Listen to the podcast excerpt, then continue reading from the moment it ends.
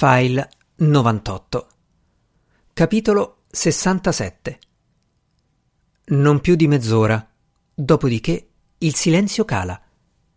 Non nelle orecchie del Cremia, che torna in casa turbato dall'esaltante esperienza, nei timpani una specie di nido di vespe. Nella sua camera da letto, attaccata a quella della povera Lisetta, la Tripolina si sta chiedendo se sia il caso di andare dalla nuova inquilina per chiedere se ha bisogno di qualcosa.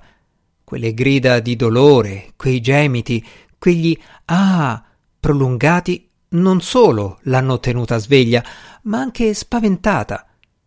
Il silenzio che è seguito l'ha turbata. Il pensiero della povera Lisetta, morta in solitudine, la assale. Ma poi la nuova inquilina tira lo sciacquone e la Tripolina un sospiro di sollievo.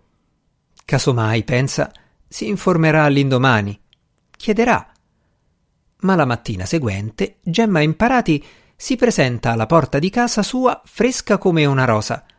La sua cara nonnetta ha bisogno di qualcosa? Se la sente di uscire o deve provvedere lei? La Tripolina no, risponde.